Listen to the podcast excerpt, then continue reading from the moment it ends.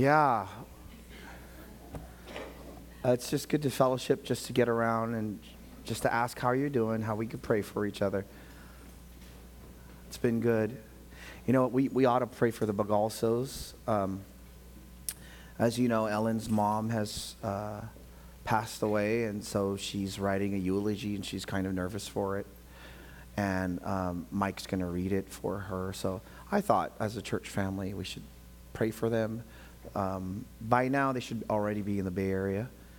Um, so why don't we pray for them and then pray for the Word of God before we start our new book, Second Peter. So let's pray. Father in heaven, oh, I'm my heart is still singing.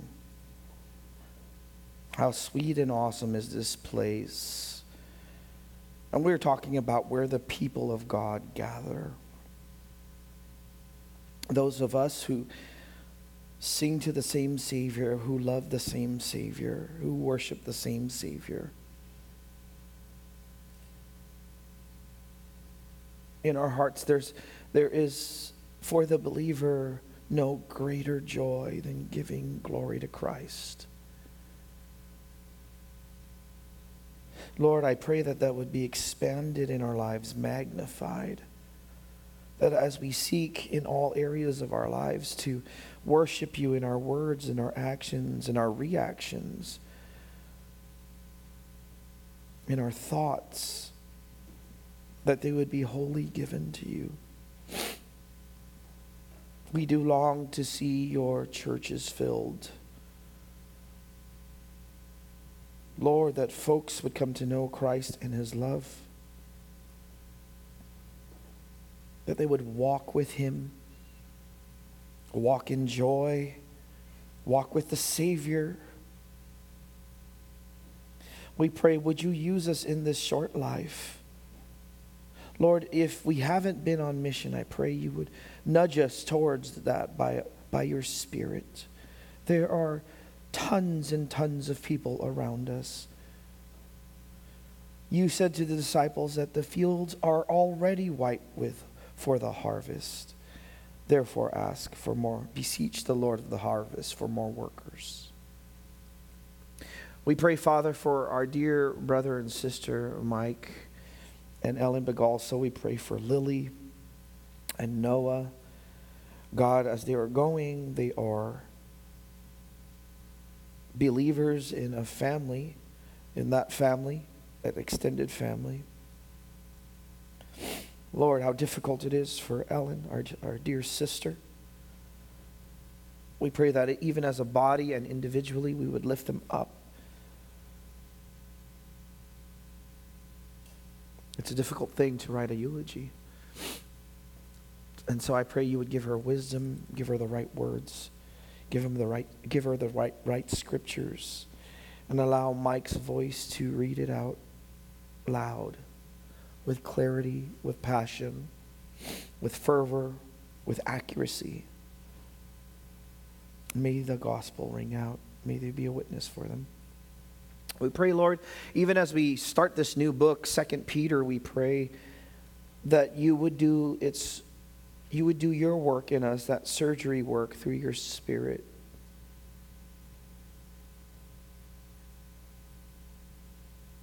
Lord, how we love to hear you and to praise you. We love that. We ask, help us in Jesus' name. Amen. Amen. I'm going to need a clock. Um, I'm preaching from paper today. Let me get my phone. oh, yeah, give me a watch. That's fine. And I could read your biometrics too. All right. Okay, so now, now it's all locked. I don't know how to use these watches, man. Oh, okay, okay, okay, okay, okay, okay. 1150. I'll just touch it. Okay. All right. There we go. Now it's Face ID. Okay, okay. Okay. I just, I don't want, I want to respect your time as well, okay? It's dangerous when you have a preacher without a watch. so dangerous. Would you turn with me to 2 Peter chapter 1? We are going to the book of 2 Peter. I thought, as a compliment, uh, some of you are missing the prequel uh, because you're not in college and career, our COA ministry. Uh, Andre has been faithfully expounding the glories of First Peter, and I thought we would go through Second Peter. Um, this is the second epistle that Peter himself wrote. And I, I, think that oftentimes when we when we go through difficult times, there is a cross between First Peter and Second Peter. There's a transition where First Peter, as Andre has been teaching, how there is external opposition, how the saints of God, how are they going to react? How are they going to live in this life, in this world, when there's external opposition to them, when there's, we would call that persecution? The crossover between 1 Peter and 2 Peter is now 2 Peter's whole focus is not on external opposition, but on internal opposition. What happens in the local church? What happens when there's false teachers? What happens when there's division? What happens, and how do we deal with it? How are we to think? And I think I, I have heard some horror stories. Um, some of you have shared them. We don't come from all backgrounds, of which I am thankful for. I am glad that we've come from different backgrounds because that means God is working. We ought not be a homogenous people of the same background, same economic status same ethnic backgrounds, but we ought to be a people that God, by His grace, chooses and comes to bring us together as a body. Having said that, some of you have come through some horrendous, I would say, church experiences. Our brother, uh, our brother shared last night, um, I mean last Wednesday, how he has went through some horrendous church splits. Others have said there's been some horrendous things where there's sin that was allowed to fester and the elders did nothing. Uh, many of you have said that. And for even a small church, Peter is writing to this fragmented church. And his whole emphasis through this is if you know Christ, if you have his word, you have everything you need. Sometimes you may not feel like it. I mean, this is some intense problems from without, from within. How are we going to deal with this?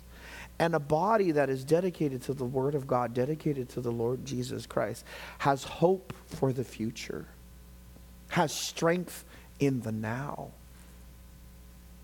So that's the cross between 1 Peter and 2 Peter. Sometimes you may think, I don't know how we're going to get through this. There has been so much damage, so much hurt, so much pain. These false teachers have come with their heresies, their false teaching. They've upset the faith of some.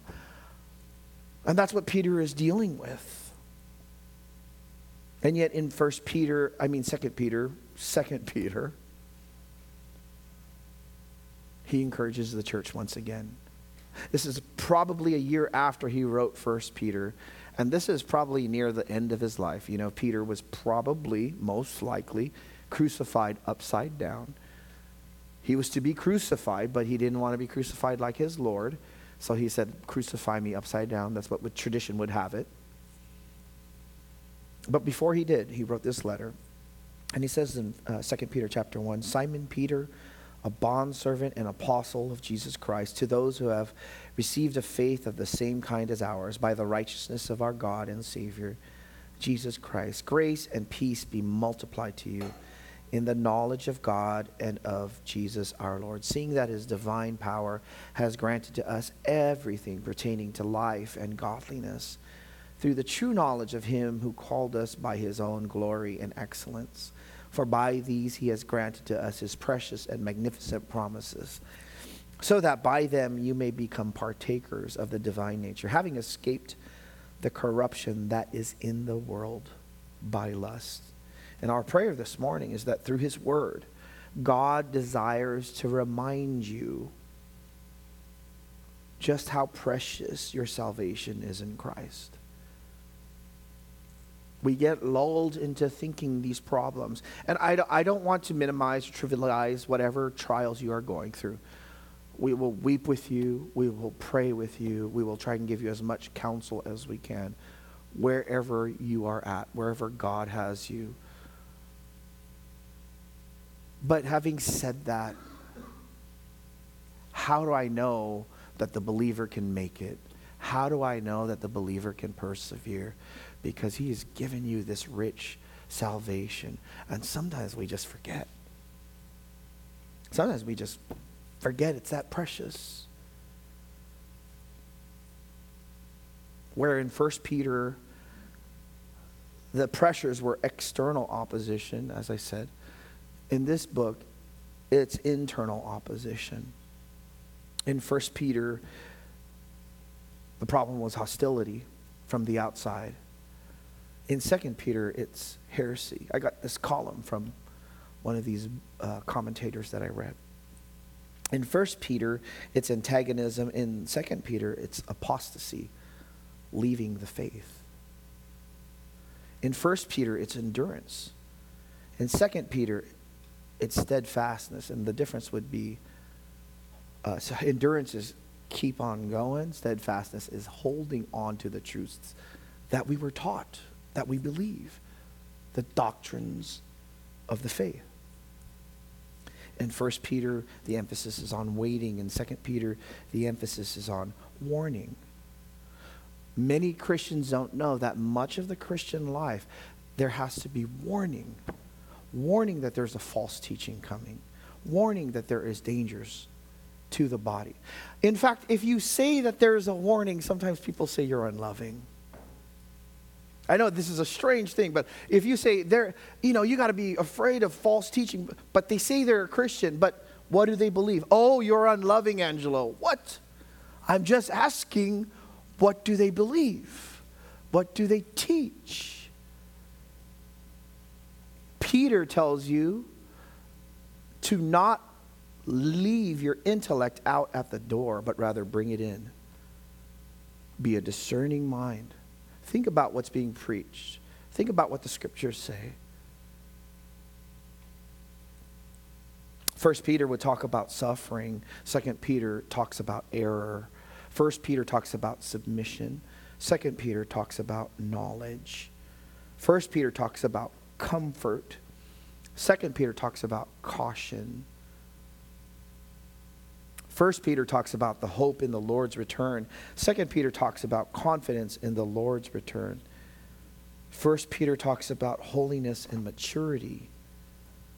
Second Peter teaches about oh, holiness. Second Peter teaches about maturity. And last, First Peter would talk about pain with a purpose. Isn't that right, Andre? There's a purpose. God doesn't waste anything. Whereas Second Peter talks about poison in the pew, that which is dangerous to the very lifeblood of a church. So when he talks about this salvation, Peter starts out with this grand declaration of what we have. And I think we only, as I was delving into it, I think we only have time for one.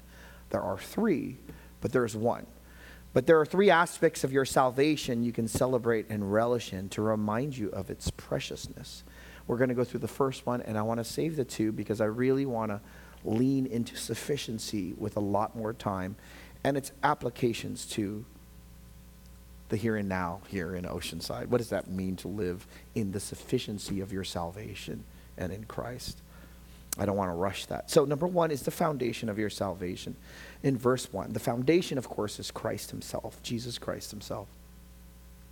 And in verse 1, Simon Peter, a bondservant and apostle of Jesus Christ, to those who have received a faith of the same kind as ours, by the righteousness of our God and Savior Jesus Christ. Simon Peter establishes himself as the writer. He is the one who walked, spent time with Christ himself. And so he's going to be especially qualified to talk about the foundation of the Christian faith, of your salvation. We know Simon comes from the Hebrew Simeon, and Peter comes from the Greek rock Petra. And both names he uses to establish the authenticity of the letter. Simon Peter's got a lot of lessons for us. He's one of the 12. And the first the first lesson he teaches as the foundation of our salvation, even in just establishing his credentials.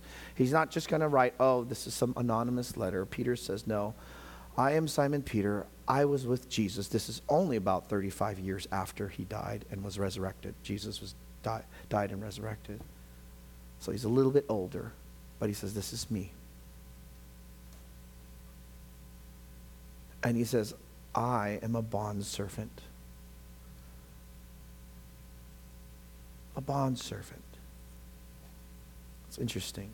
Why would this be a, this doesn't seem like a selling point to salvation, Angelo, right? I'm a bond servant. It's a word doulos. It means quite literally a slave. It's amazing. Simon Peter, one of the twelve, one of the twelve of the church.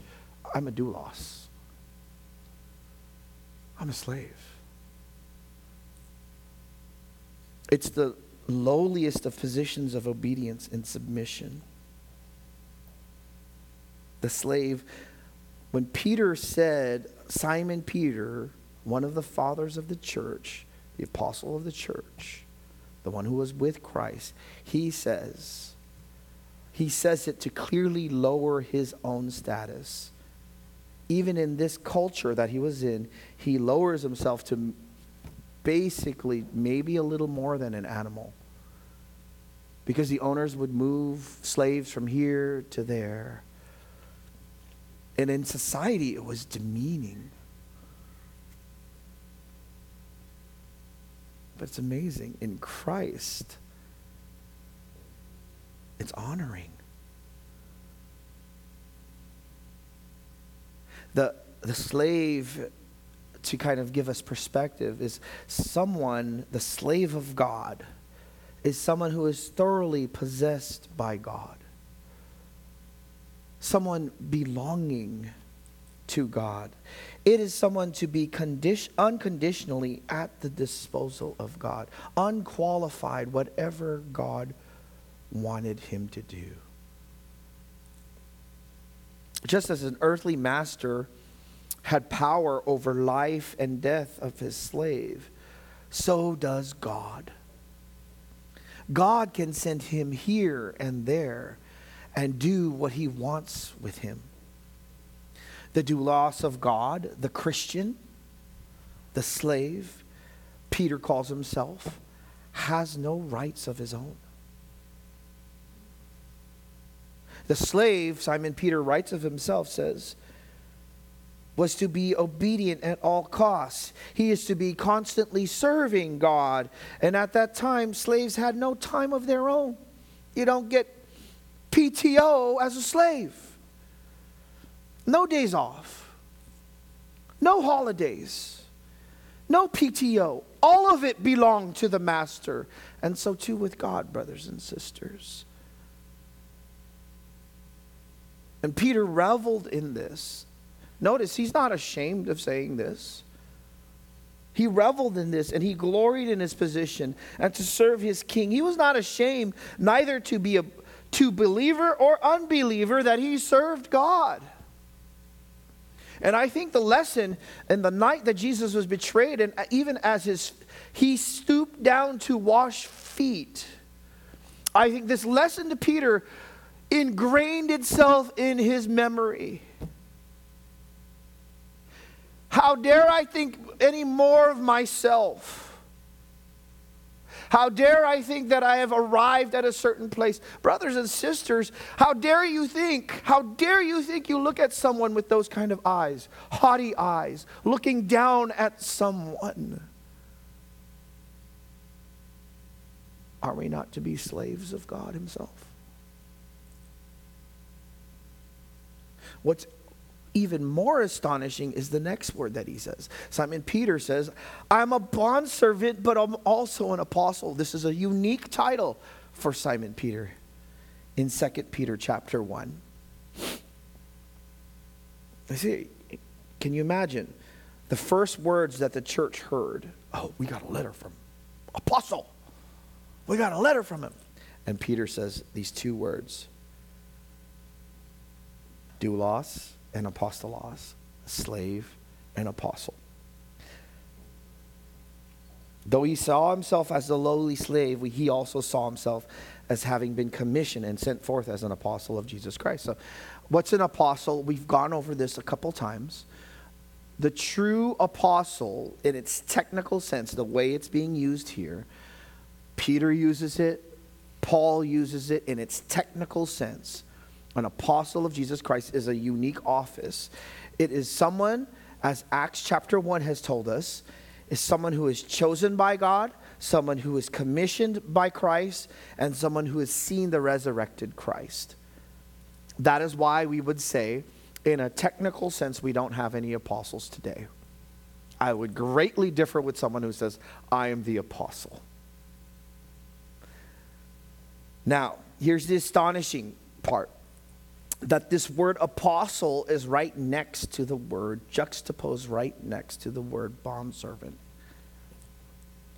And what Peter is establishing for all of spiritual leadership, brothers and sisters, if you are discipling, sisters, if you are discipling, brothers, if you have home fellowship groups, if you're interns, if you have any influence over people, moms and dads, if you have any influence over your kids, husbands and wives, if you have any influence, I think the model that it establishes here is both the lowliness of a bondservant and the dignity of the apostle at the same time. They are not, a, they are not contradictory, but they're a paradox. And that's how we should serve, brothers and sisters, one another. Submissiveness, serving in the background like a doulos, and dignity, the importance of the authority delegated to the apostle. And this is what we call being a servant leader. Simon Peter sees himself as, as that. Do you see yourselves as that, brothers and sisters? A servant leader. And now he moves on. And this next phrase is, is amazing.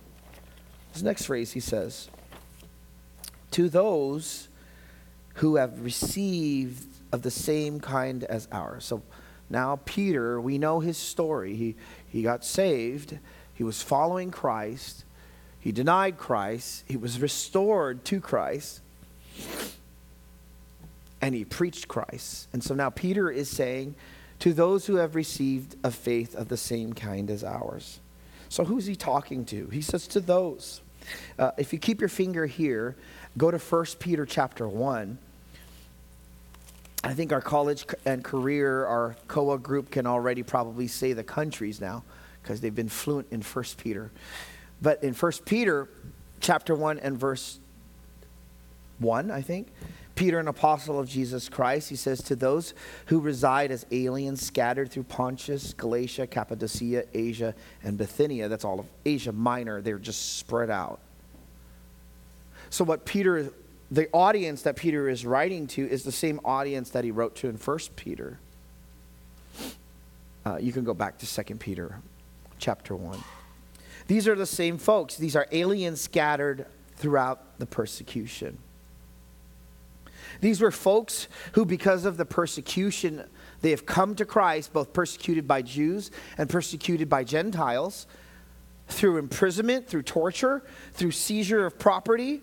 Family members were split up. There was capital punishment. Some died, some were killed. These believers fled for their lives. And they were scattered all over this, certain area, and they started to form many small churches gathering together. And Peter says, I got to encourage them. First, I got to encourage them because unbelievers are attacking them. And now I have to encourage them to be discerning, to keep their minds sharp, to state a doctrine, to not waver. And so he writes the second letter right before he dies. This is still at the time contemporaneous with the history. It's only probably 34 or 35 years after Christ. It was still fresh, still, still verifiable. And so he says, To those who have received a faith of the same kind as ours. Notice how he talks about faith. In its essence, brothers and sisters, when we come to Christ, it is a gift by God. It is a gift from God. He says, Who have received. The word therefore received is selected, chosen to receive. The word typic, the word means to receive by divine allotment. And what he is saying is that this faith, this wonderful faith that you have in Christ, is not some mere, oh, I agree to certain facts. Oh, it was me out of all of my friends. All of my friends didn't want to follow Jesus, but I did because there's something good in me. I had the wherewithal. I had the I had the intelligence. And and Peter says, No, no, no. Brothers and sisters, all glory goes to God because you received it.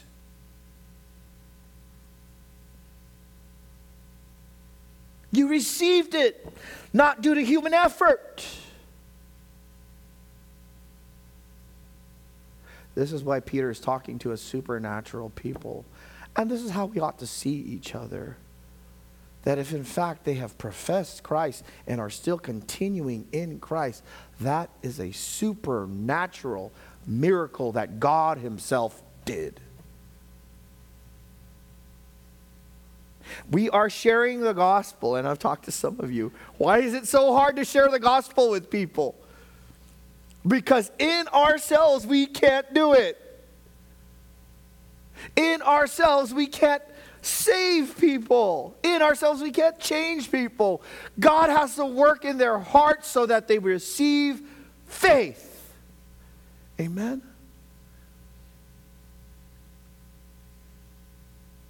It was not my natural goodness, for I have none, but rather it was on the kind and sovereign purpose of God. So, this is why Peter writes this.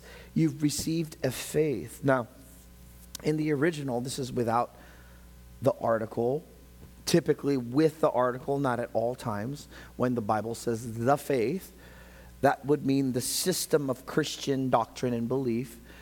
Uh, in Jude, uh, it's written like that once and all delivered for the faith.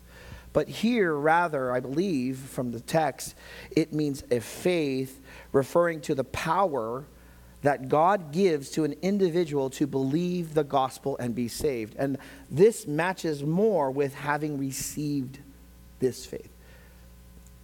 It is a faith truly that is received, that you receive from God.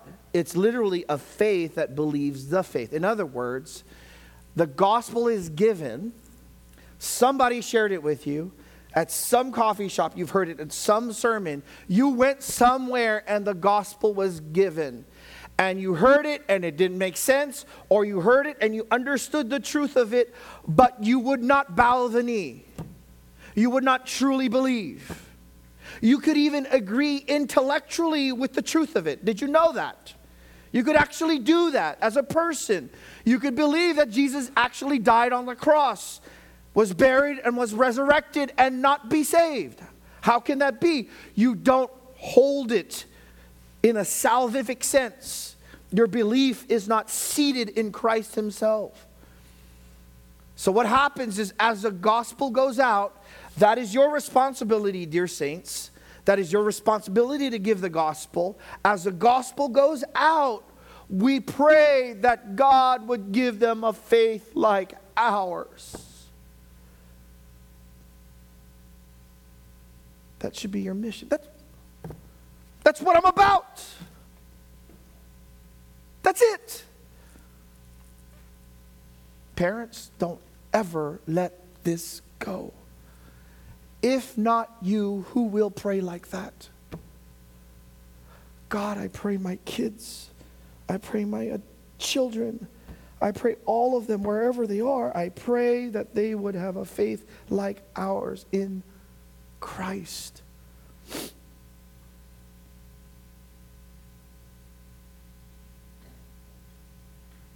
Paul believed this. This work that God does when he truly saves someone, you cannot stop it.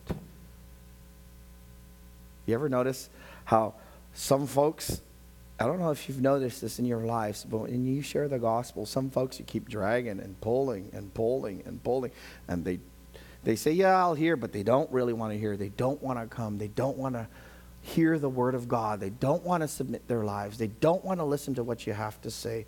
And then there are others, when you share the gospel, Christ gives this gift of faith and it comes down with power. And you cannot stop them. I always want to be with believers. I always want to serve. I always want to be encouraging someone. I always want to be doing this. That's salvation, brothers and sisters. And let's quit calling it something else. Because that's confusing, isn't it? And he says here, this faith is, is literally, this is why Paul says, I am not ashamed of the gospel in Romans chapter 1 16. For it is the power of God for salvation to everyone who believes, to the Jew first and to the Greek. So, what happens is the gospel goes out by your lips, brothers and sisters. If you are faithful, brothers and sisters, the gospel goes out and God gives the power to believe. That gospel that, that Peter came to understand. He, being a Jew, he knew that he was made in the image of God. He knew the Old Testament. He knew that man had sinned and he was separate from God himself. He knew that the Messiah was coming. He didn't know how it would look like. In fact, he was kind of confused until God himself allowed Peter to see. And Peter believed in the gospel. He believed that Christ was the Messiah. He believed that he'd be the sacrifice for sins. And in believing, Peter was saved. And you can too in an instant, brothers and sisters. As you share to those who don't know them, they can be saved. If you're visiting and you just don't know where you're at, there is a gospel for you. God will meet you. To give the power to believe. Now, notice, here's an interesting portion now as Peter goes on. This is the faith, believing in the gospel. And now he says, the same kind as ours. It's interesting. Peter says that. Do you remember? He's writing to a mixed crowd who have been persecuted, and he wants to establish unity with them. He says, My faith is like your faith. Your faith is like my faith. And he uses this term, isotimos.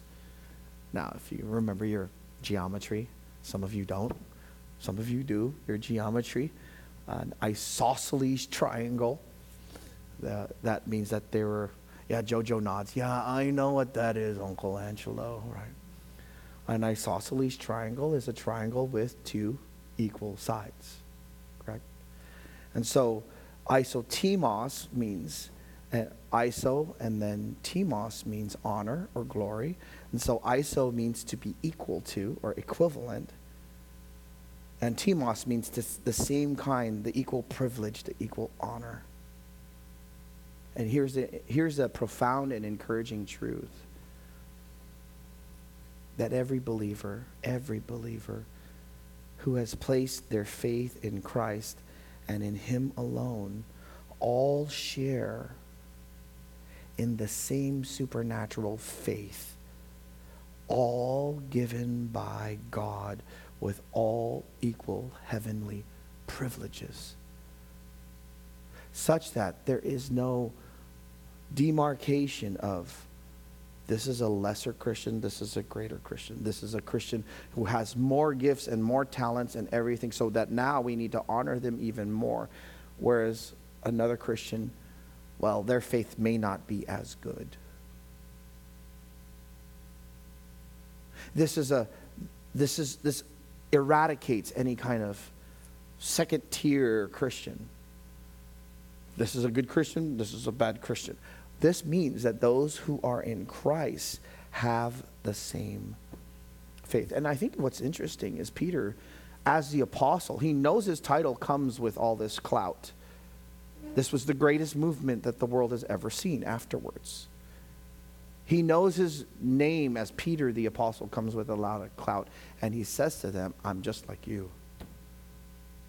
We have the same faith, equal in all its status, even though I walked with Christ. Go to Colossians chapter 3, and you'll see Colossians chapter 3.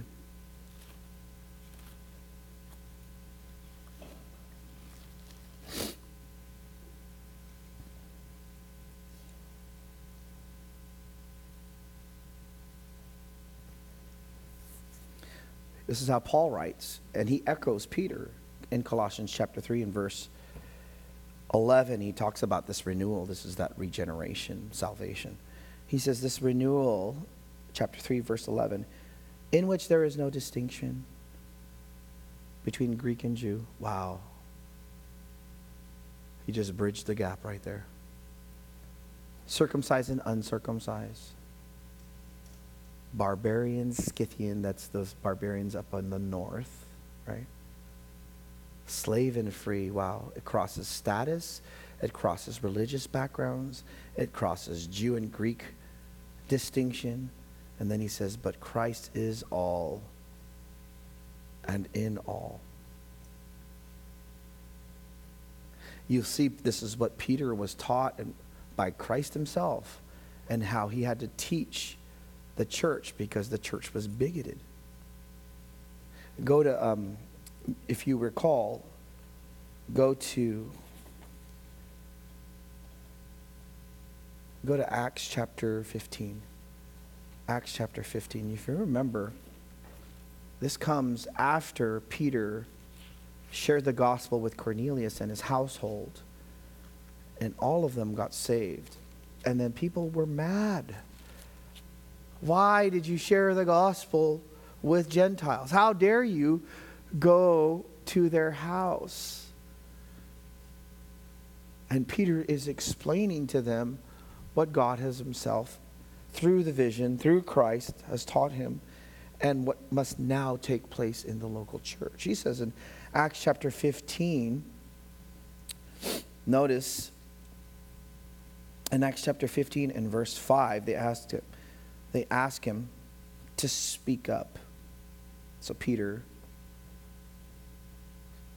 the apostles and the elders, verse 6, Acts chapter 15, verse 6, they came together to look into this matter. After there had been much debate, notice they're fighting. The argument is should we let them into our church? Wow.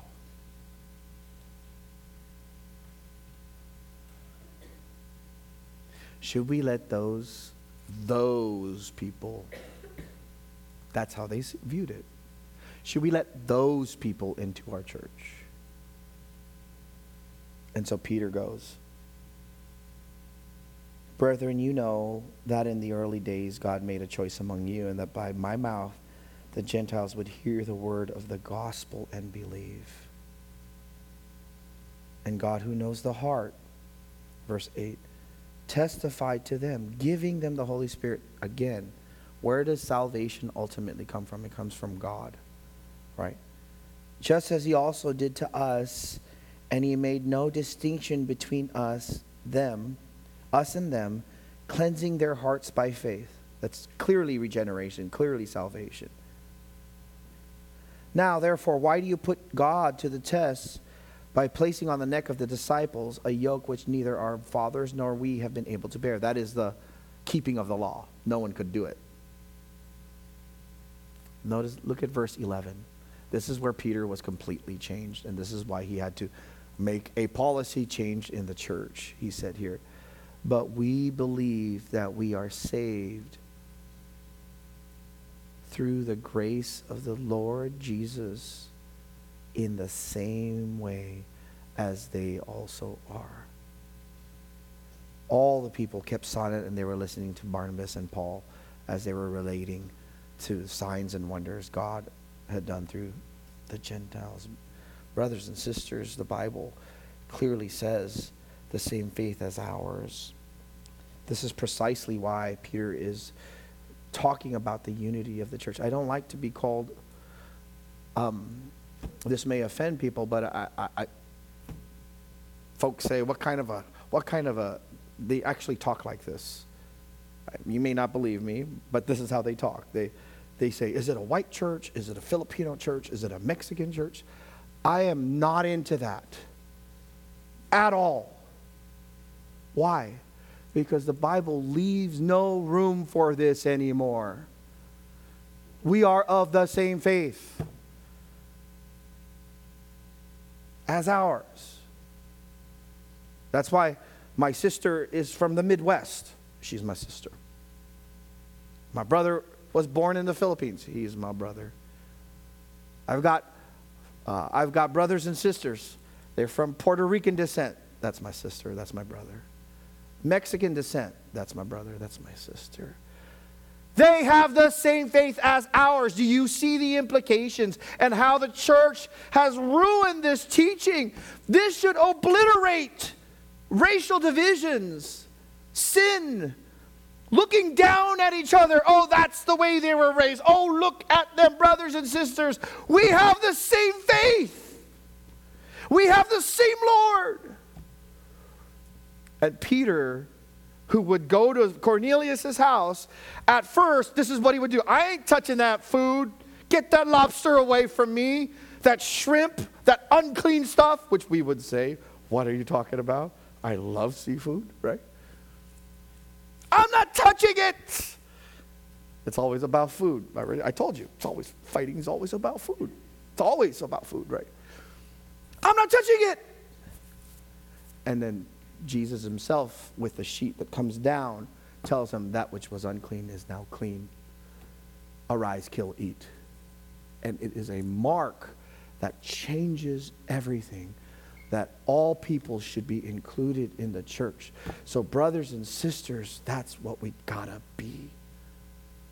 Not blind to the differences that God has made, it has made us into, but rather a pursuit of anyone who would listen to the gospel, regardless of the background, economic area they come from, how they grew up, regardless. Now, he goes into this, that this faith, when believed and practiced biblically, puts an end to all ethnic divisions in the body of Christ. Now, the next phrase here, he says, by the righteousness of our God and Savior Jesus Christ. This is interesting. It's by the righteousness. This is speaking clearly about the imputed righteousness of God, the imputed righteousness of Christ. When I say the word imputed, uh, some of you know what that means. Others may look at and say, well, Are you making up words? No, imputed simply means that it is accounted to you. So, say for instance, you went a little crazy during Christmas and you use your credit card and you bought a bunch of stuff.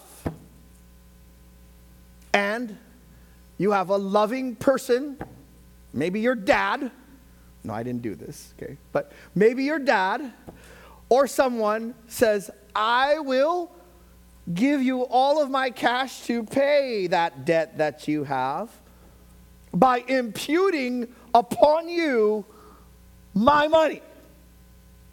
And so it gets cleared out. And so, with this in mind, what God is saying in the imputed righteousness of Christ, He's saying, This debt that you have with no righteousness, this debt that you have, when you come to Christ, when you come to Him and you believe in Him and you repent of your sins, this righteousness, this holiness, this, this untaintable godliness that you needed to completely do all of the works of the law is now credited to your account.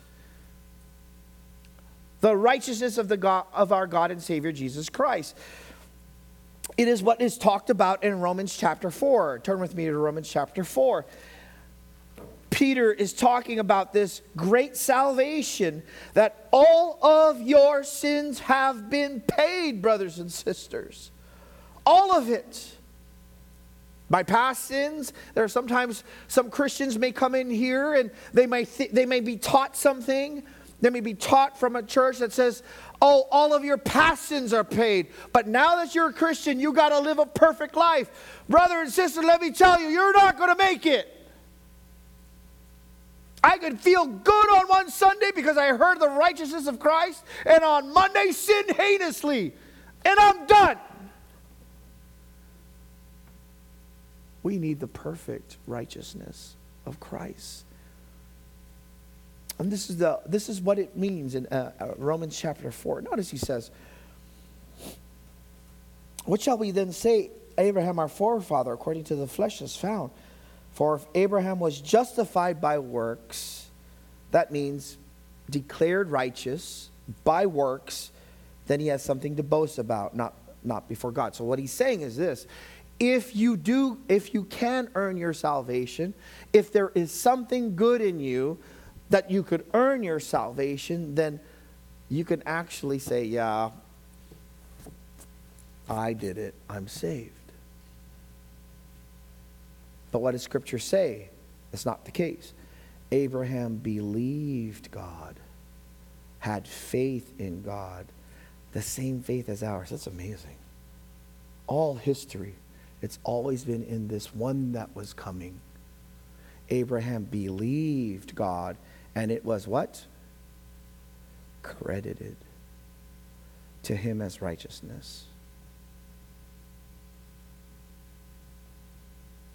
It's simply saying, I trust you, Christ. I trust what you've done for me. And Christ imputes it or credits it to your account completely. Now, to the one who works, his wage is not credited as favor, but as what is due. That's all you get. You think you're going to earn your salvation? Go ahead and try and work for it. That's all you're going to get.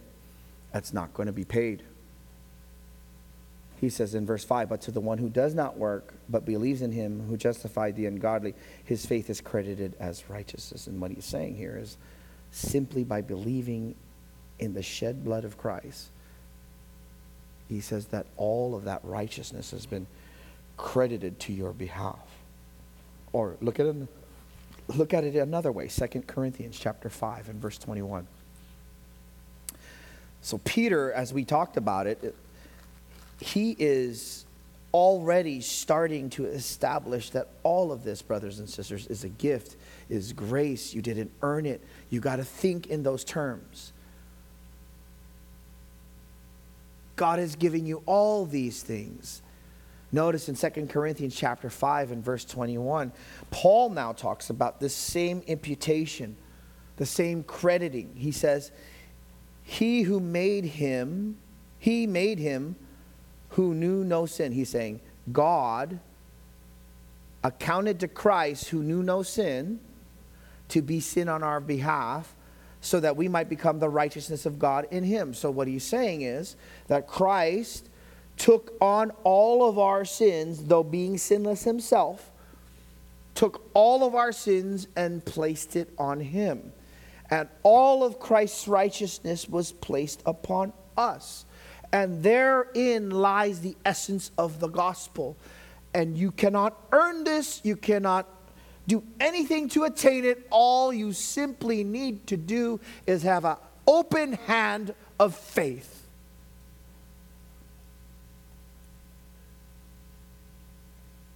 Salvation is given as a gift in every respect. The sacrifice is given by God. That is Jesus. The faith, as we've seen, given by God, even to believe in Him, was given by God, right? And now the righteousness is given by God. Isaiah 61 10 says, I will rejoice greatly in the Lord. My soul will exult in my God, for he has clothed me with righteous, clothed me with garments of salvation. He has wrapped me with robes of righteousness. Amen. As a bridegroom decks himself with a garland and as a bride adorns herself with jewels, brothers and sisters, we wear the robes of the righteousness of Christ. And then he goes to God and Savior, Jesus Christ. God and Savior, Jesus Christ. Notice he doesn't say God the Father, he says God and Savior, Jesus Christ. All the blessings from God all the promises in God, all the righteousness of God come through the God and Savior Jesus Christ. This is once again a confession. We might skim through this, but this is a confession of the deity of Jesus. This is the essence of faith in Christ. It is recognizing and loving and submitting to who he is. It is what Peter saw, remember, in the boat when he told him to put the nets on the other side. Simon answered him and said, Master, we worked hard all night, caught nothing, but I will do as you say and lay down the nets. And as they had done this, they enclosed a great quantity of fish, and their nets began to break. So they signaled to the partners to the other boat for them to come and help them. And they came and filled both of the boats, and so they began to sink. And Simon Peter saw that, and he fell at Jesus' feet and said, Go away from me, Lord, for I am sinful. It is when Peter finally recognized who this Jesus is and he recognized by virtue of that that I'm sinful. It's what he confessed with his lips in Matthew 16.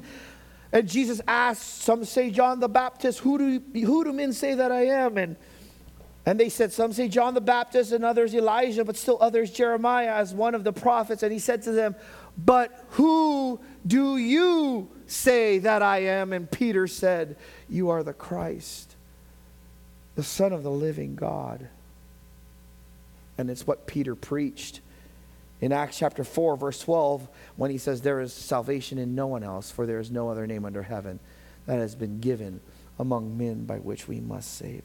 He is who wrote the letter, he is who, he is who died for him, and he is who you, brothers and sisters, should be reveling in and worshiping that you have that same faith that Peter himself had in this great God who washes all of your sins away. Let's pray.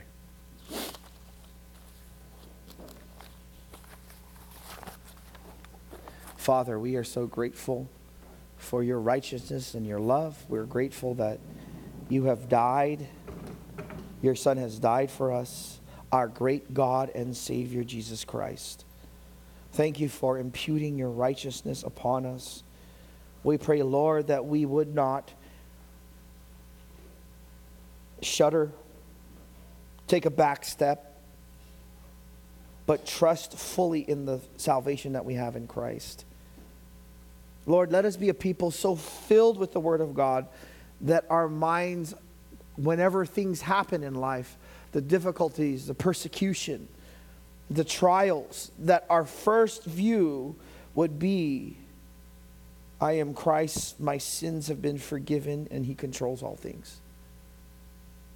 Let us be a people who not only say that, but practice that. God, would you help us to sing with exuberance and with joy because all of our sins have been paid for by the righteousness of Christ. In Jesus' name, amen.